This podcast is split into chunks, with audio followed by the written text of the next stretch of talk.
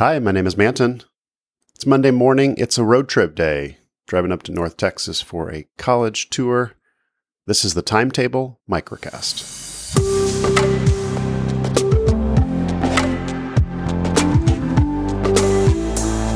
So, I have a few things to get done this morning before we hit the road. I mentioned trying to unplug, get away from the computer over the weekend. Managed to do that. Took care of a few work related things, but also had some nice time off. Went to a book festival on Saturday. This morning, have a call to make, a little bit of email to catch up on.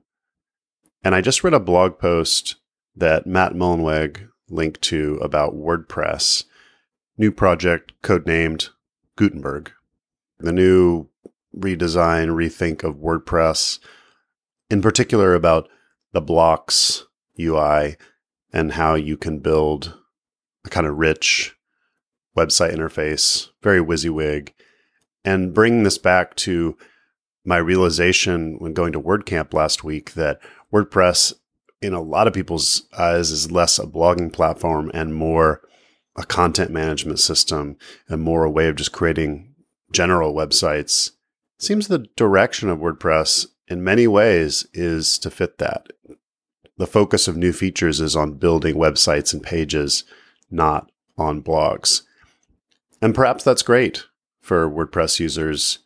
I think it helps contrast what I'm doing as well because micro.blog, of course, is about blogs and you can create pages and you can have sites, but blogs and microblogs and making that workflow as simple as possible is the focus.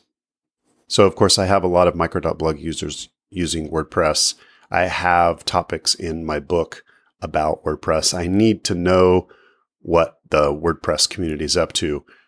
But I think the path for micro.blog and WordPress will continue to diverge. And that's good.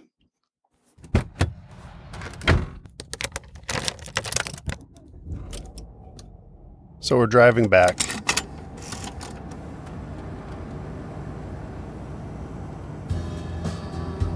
just got this car recently. It's got an old tape deck, and my daughter has a collection of tapes.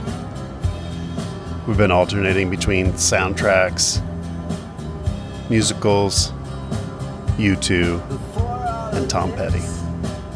And I was thinking on the drive how we have Do Not Disturb while driving now. I was excited to try this feature and I, I have it enabled, but I'd never done a longer road trip with it. We were in the car a few hours. It's kind of like being on a plane when you have do not disturb on that long. I'm used to getting texts, notifications from Slack, all sorts of messages on my wrist, on my on my watch, or on my my phone in the car, and I'll sometimes glance at my watch, see what it is. And with Do Not Disturb on, I don't see any of that. It, it's kind of nice, but it is, you know, the internet is shut off for better or worse. And of course, if something's urgent, people can get through on iMessage. But that didn't happen because most days nothing is urgent.